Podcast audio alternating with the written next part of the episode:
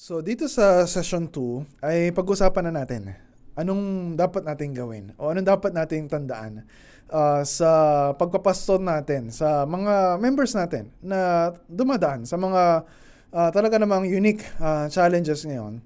Uh, tulad din natin mga pastor, sabi ko na kanina, we, we are facing uh, a lot of challenges. And uh, bilang mga pastor, alam natin na uh, may mga sufferings naman na pinagdaraanan naman talaga ng lahat ng mga Kristiyano uh, sa buong mundo. Pinagdadaanan ng lahat ng pamilya, pinagdadaanan ng lahat ng mag-asawa. Pero uh, bilang pastor, eh, mas nagiging komplikado uh, yung mga challenges na yon.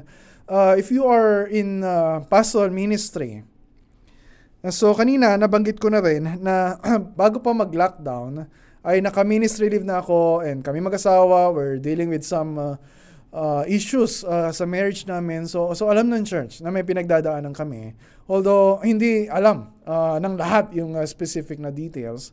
So, pero alam ng mga elders, alam ng uh, ilan sa mga close friends namin uh, yung specific details na yon. And even yung mga elders talagang uh, they're recommending me uh, to take some time off uh, sa ministry because of those uh, issues and unique uh, challenges uh, sa sa marriage namin. And during that time, after a few weeks nung uh, pinagdadaanan namin, talagang may panahon na ini, parang hindi ko na maisip kung uh, babalik pa ako sa ministry. Uh, may temptation sa akin just to quit and uh, hindi ko ma-imagine yung time na I'll preach again uh, the Word of God. Uh, na parang, ka- kaya ko pa ba na magturo uh, ng salita ng Diyos given uh, itong uh, challenge, uh, uh, itong uh, pagsubok, mabigat na pagsubok uh, na pinagdaanan namin ngayon.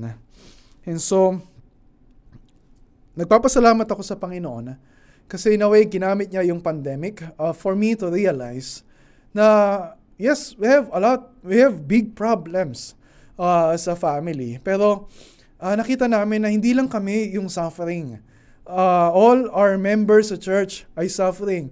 Uh, lahat ng mga Kristiyano sa buong mundo, lahat ng mga tao sa buong mundo ay uh, nagsasuffer. So this is not an excuse for me uh, not to go back sa ministry. Na ipinapaalala sa akin ng Panginoon ay ito yung nakita natin sa Habakkuk na may ginagawa ako. May ginagawa ko pa isa katuparan yung plano ko sa buong mundo at gusto ko uh, ikaw na patuloy na sumama sa akin uh, na gawin yung uh, na makibahagi dun sa ginagawa ko, to join me in what I am doing. And so, uh, it's a great joy sa atin to experience yung glorious privilege of joining God uh, sa pastoral ministry. Di ba? To be in service of our King. Ganun din si Habakkuk. Hindi natin alam specifically kung ano yung uh, detalye ng buhay niya. Wala namang ano eh, wala namang uh, part sa scripture nagsasabi kung ano yung uh, details ng family niya, ng ministry niya. Uh, pero uh, malamang na as a result of this uh, encounter with God na nakasulat dito sa uh, sa Habakkuk, ay nagkaroon siya ng uh, newfound joy and strength para magpatuloy. At tulad ng sinabi niya sa prayer niya sa dulo, di ba? Uh, nakita natin yung journey niya from prayer of complaint, yung, yung pain na nararamdaman niya, uh, and then in the end, nakita natin yung mas matatag na pananampalataya na meron siya, mas matibay na kagalakan, mas malaking kagalakan na naranasan niya. And so, uh, this is also our journey as Christians. This is also our journey as pastors. Ito yung uh, makita natin na journey dito sa Habakkuk. Ito yung tinatawag na lament Uh, makita rin natin ito sa ilan sa mga Psalms, uh, sa Book of Psalms. And actually, may isang book, yung Lamentations, na ang title ay talagang lament. Talagang puro panaghoy, uh, puro pag-iyak yung makita natin doon. But yung lament is not just an expression of pain.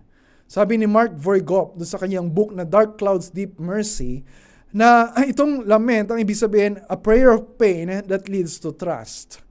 Na ito ay panalangin na ipinapahayag natin yung sakit na nararamdaman natin. Pero in the end, ay nagdudulot ito ng higit pa na pagtitiwala sa Diyos. And we pray na yun yung ma-experience natin. We pray na uh, ganun din yung uh, maitulong natin sa church na sa sakit na nararamdaman nila, madala natin sila dun sa higit na pagtitiwala sa Panginoon. Eh. Yes, masakit yung pinagdadaanan natin ngayon. Diba? We are not naive. And we, we must not be in denial nung pain na na-experience natin ngayon.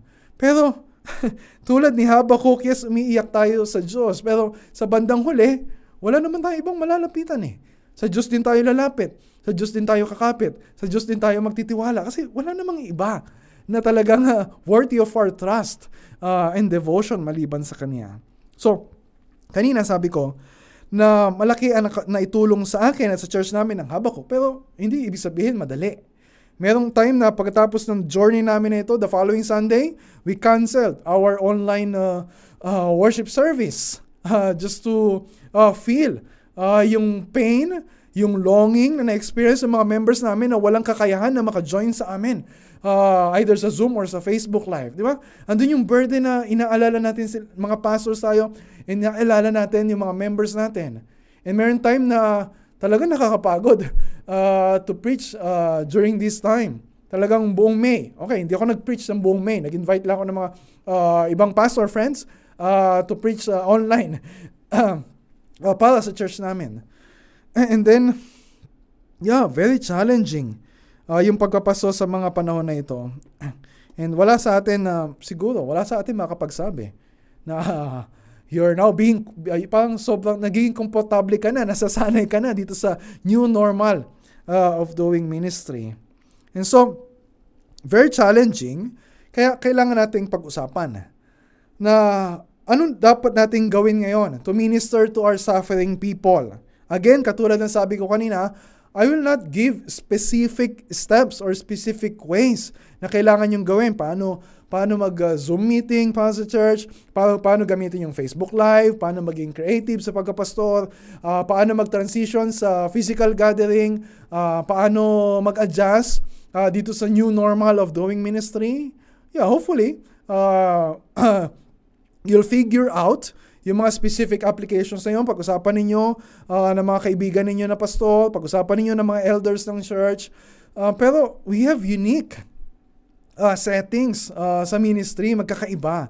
Di ba? Magkakaiba tayo ng experience, uh, magkakaiba tayo ng kakayahan, magkakaiba tayo ng kasanayan, magkakaiba tayo ng resources na available sa atin.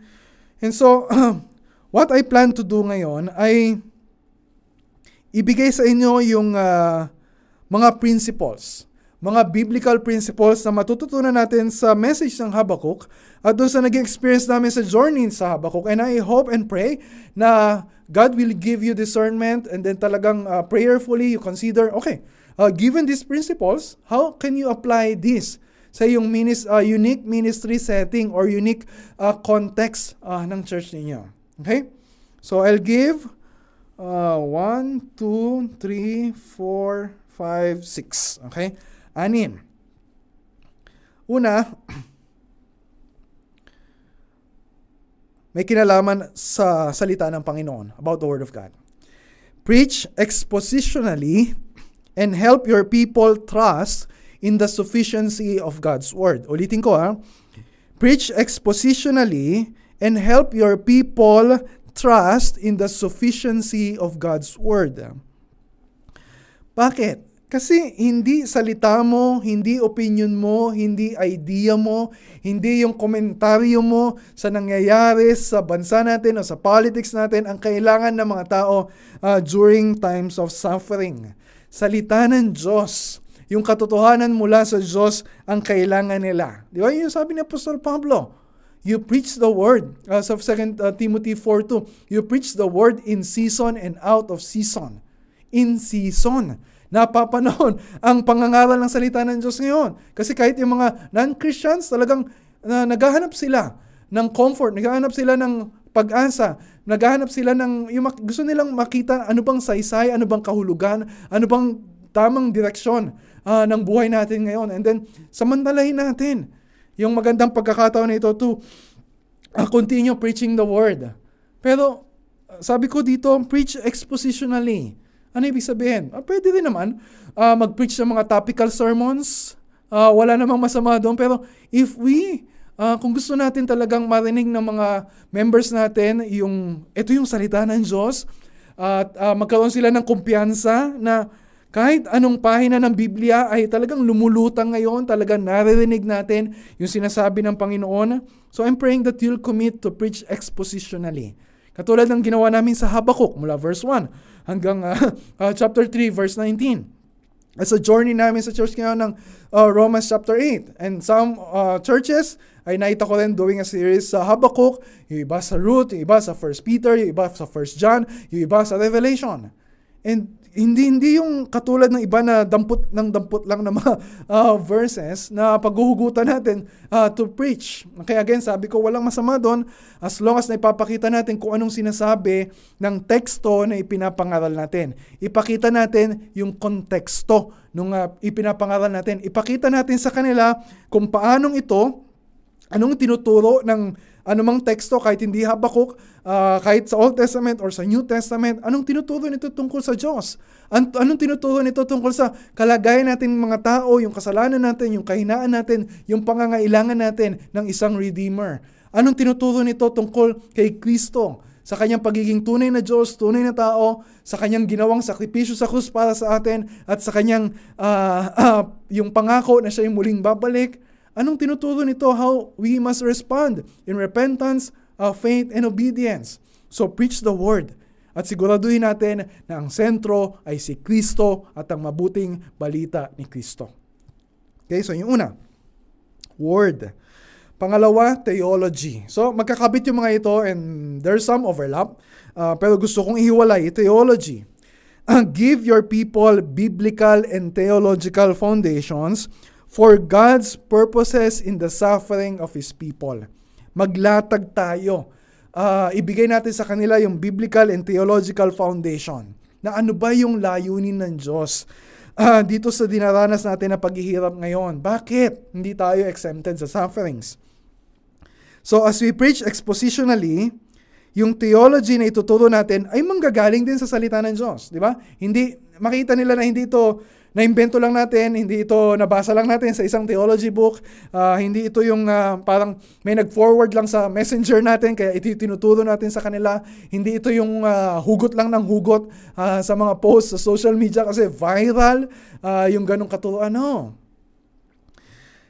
Itinuturo natin sa kanila yung tamang biblical theology, ano ba yung disenyo ng Diyos o ano yung layunin ng Diyos mula sa first page ng scripture hanggang sa uh, dulo na page ng scripture. Ano yung ginagawa ng Diyos dito? Ano yung layunin ng Diyos para dito? Anong gagawin ng Diyos para dito? So I encourage you na yes, pag-aralan nyo mabuti ang Biblia and read good books on theology. Di ba? Kasi, alam ba, may mga books ngayon na kumakalat. May mga katuruan na kumakalat. Di ba? Lalo na yung prosperity gospel, yung health and wealth theology na talagang uh, uh, talagang dampot lang sila ng dampot ng mga verses out of context to support yung kanilang dangerous and harmful theology. Okay, iba sinasabi naman na ay walang kinalaman si Lord uh, dito sa nangyayari na ito and undermining uh, yung sovereign purposes ni God. So dapat pag-aralan nating mabuti. Dapat maging masipag tayo, matyaga tayo sa pag-aaral. So read good books on theology. O kaya mag uh, Uh, hopefully, uh, maging uh, helpful sa inyo yung uh, book ni John Piper, uh, Coronavirus and Christ. And we have that uh, uh, Filipino translation ngayon. Uh, we'll make that, uh, it's, it's available uh, para sa atin ngayon. Pamigay mo sa mga church members o kaya ituro mo, i-share mo yung ebook o yung uh, eventually magkakaroon to ng audiobook version and just teach them. Ito yung, ito yung Diyos. Ito yung layunin ng Diyos. Ito yung tinuturo ng Biblia. And uh, mahalaga ito kasi we, we need to train our people to think theologically, to think biblically. Di ba? Nakakadismaya kapag uh, may nag-post lang sa Facebook tapos makita yung member mo na, Amen, Amen, Amen. Na, hindi mo lang alam yung context nung uh, uh, ine-amen niya. O kaya yung share lang ng share ng mga uh, kung ano-anong Bible verses without considering yung tamang konteksto at theology na tinuturo nun. So, uh, yes, may mga tanong yung mga members natin. And dapat equip tayo na sagutin. Kung yun yung sinasagot ng Biblia. Pero hindi natin kailangan sagutin lahat uh, ng theological questions. May mga times na we can say to them, I don't know. hindi ko alam. Let's, let's still uh, leave room for theological mysteries o yung mga theological uh, tensions na bagamat uh, may mga tanong tayo na ganito pero May mga questions na hindi sinagot sa atin ng Diyos. And this is an invitation sa atin. Hindi man natin maunawaan lahat. Hindi man masagot lahat ng mga questions natin, pero ang invitation sa atin is to keep trusting uh, trusting God, keep coming to Christ, katulad ni uh, keep coming to God, katulad ni Habakkuk. Okay? So word, theology, and prayer. Invite your people to pray honest, persevering, and global prayers. Ulitin ko ha. Anyayahan natin ang mga uh, members ng church natin to pray. Anong prayer? Honest, persevering, and global prayers. Yeah? Karaniwan, when we pray, uh, uh, conscious tayo dun sa mga uh, sinasabi natin na parang kailangan magandang pakinggan uh, yung mga salita natin. Pero may mga words na we just need to be honest. Kung ano talaga yung nararamdaman natin. At kalulugdan ng Diyos yon. Kaysa naman yung masarap pakinggan, pero hindi naman yun yung totoo na nararamdaman natin.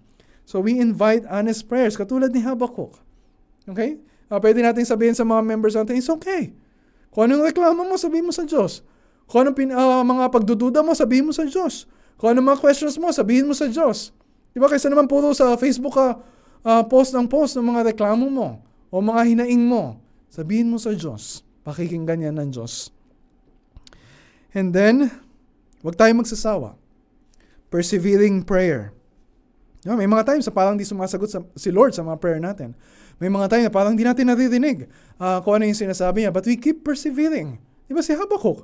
Nagreklamo siya, Lord, parang hindi ka sumasagot. Lord, parang gina- wala kang ginagawa. Pero pray naman siya ng pray. salita naman siya ng salita sa Panginoon. So, yun yung persevering prayer. At talagang yun naman yung tinuturo sa atin ng Panginoong Yesus, di ba? Uh, for, for us to keep praying and uh, uh, not lose heart at huwag tayo magsasawa sa panalangin. Yung tinuturo niya sa mga disciples niya. Ay ito yung tinuturo ni Paul, na pray without ceasing. Huwag tayong magsawa. Kahit ilang buwan tayo na nagpe-pray na, na matigil na, masolusyon na yung pandemic na to, at ngayon parang mas lumalala pa, huwag tayong magsawa na manalangin sa Diyos. And as we pray publicly, uh, bilang mga pastor, as we lead prayer meetings, turuan din natin mga members natin to pray kingdom global prayers. Ano ibig sabihin? Kasi, uh, pansinin niyo sa mga prayer meetings, uh, anong prayer request yung mga kapatid? Sabi nila, ah, pag-pray niyo po yung uh, asawa ko, may sakit po siya, yung kapatid ko, nasa hospital po siya, uh, yung uh, asawa ko na magkaroon na siya ng trabaho. So, karaniwan sa sakit, karaniwan may tungkol sa finances, masama ba mag-pray ng ganun? No. It's not wrong. Pwede nating ilapit sa Diyos lahat ng pangangailangan natin. Pero bilang mga pastor, dapat sanayin natin sila na magkaroon ng mas malaking category uh, doon sa mga prayers. Kasi ito yung makikita natin sa Habakkuk. Kung sinabi ng Diyos, hindi lang kay Habakkuk kundi sa Judah, look among the nations and see kung ano yung ginagawa ko. Kung sinabi niya na hindi nagbabago yung passion of His heart, uh, yung sabi niya sa chapter 2 verse 14, na dating ang araw, the earth will be filled with the, glory, with the knowledge of the glory of the Lord. Kung yung pinapakilala niya yung sarili niya para lahat ng yung lahat ng tao sa buong mundo let all the earth keep silent silence before him kung yun yung purpose niya di ba dapat matutunan natin na manalangin na hindi lang para sa pansarili natin, kundi para sa progress of the gospel sa missions, para maabot yung mga tao na uh, hanggang ngayon ay unresponsive sa message of the gospel, para magkaroon ng pagbabago sa gobyerno natin, para mag, mag, mag, mag, magkaroon ng pagbabago sa bansa natin. And it's so basic, pero nakakalimutan natin yung turo ng Panginoon sa atin kung paano tayo dapat mag-pray. Our Father in heaven, give us our daily... No, hindi, hindi sinabi na yun ang unahin natin. Sabi, Our Father in heaven, hallowed be your name. Your kingdom come. Your will be done on earth as it is in heaven. So we need to learn how to pray. Na hindi lang sariling concerns uh, yung ipinapanalangin natin, o concerns ng family natin, o concerns ng church natin, but also magkaroon ng kingdom agenda sa mga prayers natin. And hindi natin lang basta maituturo yon sa church natin kung hindi natin imomodel yon sa kanila, kung hindi yun maririnig sa mga prayers natin uh, when we pray publicly. And then number four, faith. So word, theology, prayer, faith. Eh, ito din naman, when we teach them how to pray properly, ito yung makakapagpatatag ng kapananampalataya nila in times of suffering. So, pangapat, faith. Teach your people to put their trust in God and His sovereign grace. Yes, totoo. Nakakapanghina yung nangyayari ngayon. Di ba? Okay lang. Katulad ni Habakuk. Tayo mga paso, aminin natin, nanghihina tayo. Aminin natin, nalulungkot tayo. Aminin natin, meron tayong mga struggles sa pinagdadaanan. Aminin natin, nadi-discourage tayo. Uh, sa ilan sa mga nangyayari sa church, sa mga nangyayari sa bansa natin. Pero kapag inamin natin yon, gagawin natin yon, hindi parang paawa effect sa mga members natin. At masabi nila, naku, kawawa naman si pastor. Di ba? And then, uh, matulungan tayo. No. We do that kasi gusto natin ipakita na tayo din ay ordinary human beings katulad nila. Tayo din mga pastor ay ordinary pastors. Meron din tayong pangangailangan, katulad din ng pangangailangan nila. And uh, katulad ng sinasabi sa Psalm 121 verse 1, Where does my help come from? My help comes from the Lord. So sinasabi na natin sa kanila na when we express that na yung tulong na kailangan nyo sa Diyos, yung tulong din na kailangan ko uh, galing sa Diyos. And we become honest uh, as we become honest about what we feel, di ba, pinapakita natin sa kanila na yung tiwala at pag-asa natin at yun din ang dapat na tiwala at pag-asa nila ay dapat nasa Diyos. So we don't just preach the Bible, we don't just pray, we don't just uh, teach them about theology. Pinapakita natin sa kanila kung sino ang Diyos na dapat natin pagkatiwalaan. Di ba? Sinasabi natin sa kanila, okay, church, behold your God. Tingnan mo ang Diyos. Ang dami nating nakikita nangyayari sa paligid natin. Kailangan matutunan natin, kailangan turuan natin yung mga members natin na tumingala at tumingin sa Diyos at sa kapangyarihan niya, sa kadakilaan niya, sa katarungan niya, at sa kabutihan niya. And yun yung role natin as pastors. Ipakita sa kanila to give them a biblical vision of God. and then number five, sorrow and joy. Bakit magkasama? Bakit hindi magkahiwalay? Kasi we model, as pastors, we model godly grief and gospel-driven gladness. Ulitin ko ha. Uh, we model not just grief. Okay? We model godly grief and not just gladness, but gospel-driven gladness.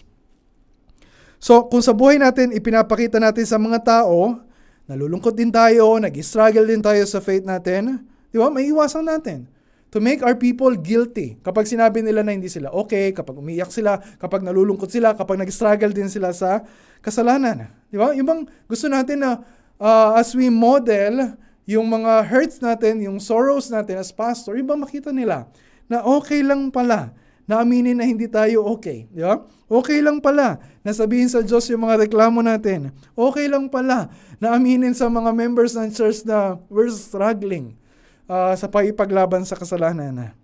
Kasi, bakit mahalaga na uh, to emphasize itong sorrow and joy?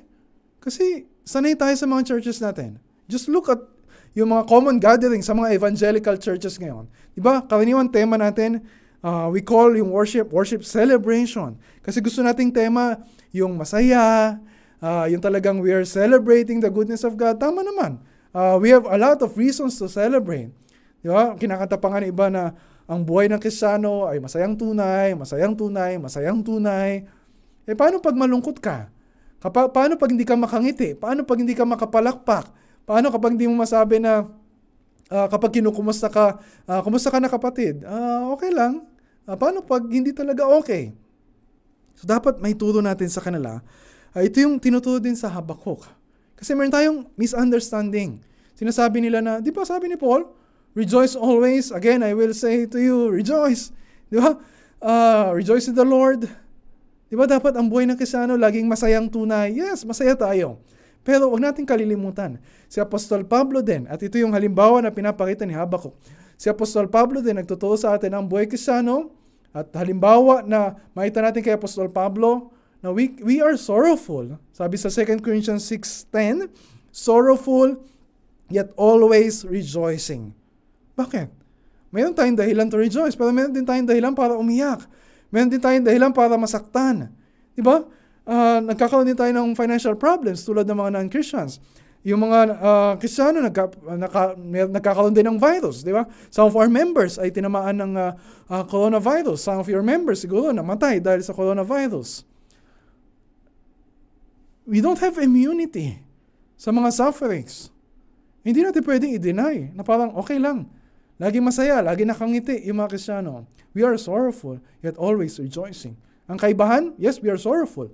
Pero ang kaibahan, we have a lot of reason to rejoice in the midst of sorrow. Hindi sinabi ni, ni Pablo na rejoicing and sorrow less, di ba? Sorrowful, yet always uh, rejoicing. And so, even as we cry, di ba? We have reason to be glad. Even as we grieve, meron tayong reason para ipagdiwang yung kabutihan ng Panginoon. Bakit? Kasi yung joy natin hindi nang, nanggagaling sa mga circumstances natin sa buhay. Tulad ni Habakkuk, di ba?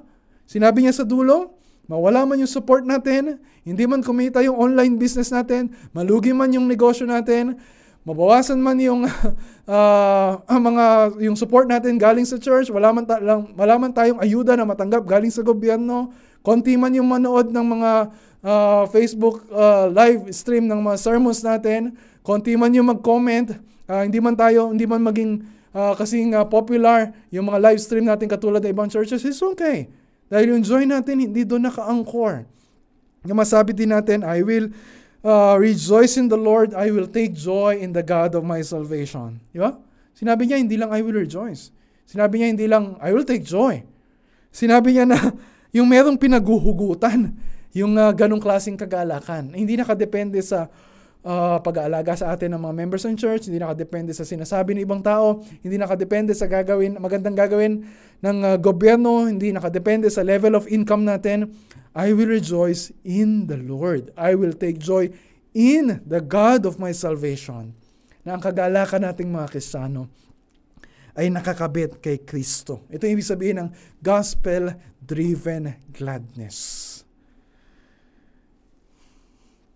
So, panghuli, may kinalaman doon, may kinalaman sa gospel. Kung alam natin na yung gospel, nakakabit yung kagalakan natin sa gospel, kay Kristo. So, brother pastors, and this is my last uh, word sa inyo. Preach the gospel. You know, we, we talk about the Word of God, yung preaching expositionally. We talk about uh, teaching uh, proper biblical theology. We talk about faith. We talk about prayer. Uh, we talk about yung Christian life na sorrowful yet always rejoicing So preach the gospel always. Hindi ito pang non-Christian lang. Hindi ito pang evangelism lang. Hindi ito uh, hindi ito pang para lang sa mga bago na mga converts natin. Lahat ito ay para sa lahat ng mga Kristiyano, kahit matagal ng Kristiyano. Ito ay para para rin sa atin ng mga pasto. Preach the gospel. Kasi we have a view na yung gospel ay para lang sa mga ay para lang, just, parang, parang we, ang confidence natin sa gospel, na the gospel is the power of God for salvation, na para bang power lang siya ni God to rescue us from hell at dalin tayo sa heaven, nakalimutan natin, the gospel is also the power of God to sustain us in times of suffering. So gusto mong encourage yung church, where you're preaching uh, you're preaching the word every Sunday. Gusto mo silang encourage, gusto mo silang bigyan ng pag-asa. But how can they receive encouragement? If you're not preaching the gospel, kung hindi mo pinapaalala sa kanila kung anong ginawa ng Diyos sa pagliligtas sa atin, kung hindi mo pinapaalala sa kanila yung plano ng Diyos para sa atin, kung hindi mo ipinapaalala sa, sa kanila yung mga pangako ng Diyos na nakatali sa pakikipag-isa natin kay Kristo. Preach the gospel always. And I hope I'm modeling you mula pa sa first session kanina how to preach the gospel. Hindi lang sa New Testament, even sa Old Testament. Hindi natin kailangang baluktutin yung Old Testament para maturuan natin sila to look to Christ. We can use even yung Habakkuk para maturuan sila na tumingin kay Kristo sa iyak na ginawa ni Kristo, sa suffering na na-experience ni Kristo, sa mga daing ni Kristo, sa sakripisyo ni Kristo, sa pagliligtas ni Kristo. And we need to train ourselves. Kasi nakakalimutan din natin. Kailangan ipaalala sa atin Huwag nating kalilimutan na hindi yung mga hugot, kahit gaano kaganda yung mga hugot na yun, kahit gaano pa, parang parang kristiyano naman sa pandinig, hindi yun ang makakatulong ah, sa mga members ng church natin. Hindi rin yung kwento ng buhay natin, yung makakatulong sa kanila. Hindi rin yung, yung ibinibida natin yung sarili natin na tayo huwaran sa pananampalataya. Yes, we want to be an example, pero ultimately, we teach our people not to look to us. Hindi rin yung mga biblical principles. Kahit na totoo ito, kahit na maganda ito, hindi sapat yung mga prinsipyo na galing sa na itinuturo natin to give them hope. Dapat lahat ng ito ay magturo sa kanila at ituro natin sila kay Kristo. And that's our role as pastors. That's our role as preachers. Him we proclaim, sabi ni Apostol Pablo. Na wala na tayong ibang pakanaisin, wala na tayong ibang maging passion ng ministry natin, but to point our people to Christ. Bakit? Because Christ is our joy. Christ is our strength. Christ is our hope. Christ is our righteousness. Christ is our wisdom. Christ is our salvation. Christ is our all in all. Wala na tayong ibang kailangan pa dahil si Kristo ay sapat para sa bawat isa ng mga Kristiyano. Si Kristo ay sapat para matugunan yung kailangan natin para maging epektibong mga pastor sa anumang iglesia, anumang ministry na ipinagkatiwala sa atin ng Panginoon. And so Father, turuan mo kami na palaging tumingin kay Kristo. Tulungan mo kami na matulungan ang bawat tupa na ipinagkatiwala mo sa amin na sa mga panahon na ito, napakadaling tumingin sa mga nangyayari sa paligid namin. Napakadaling tumingin sa kapalpakan ng aming gobyerno. Napakadaling tumingin sa napakaraming problema namin sa buhay. And so, Father, turuan mo kami ng mga pastor na palaging tumingin sa iyo lamang at sa ginawa mo sa pagliligtas sa amin sa pamamagitan ni Kristo. And may you equip us through your word, through Habakkuk, and through every page of Scripture to help our people Look to Christ always. This is our prayer. In Jesus' name, amen.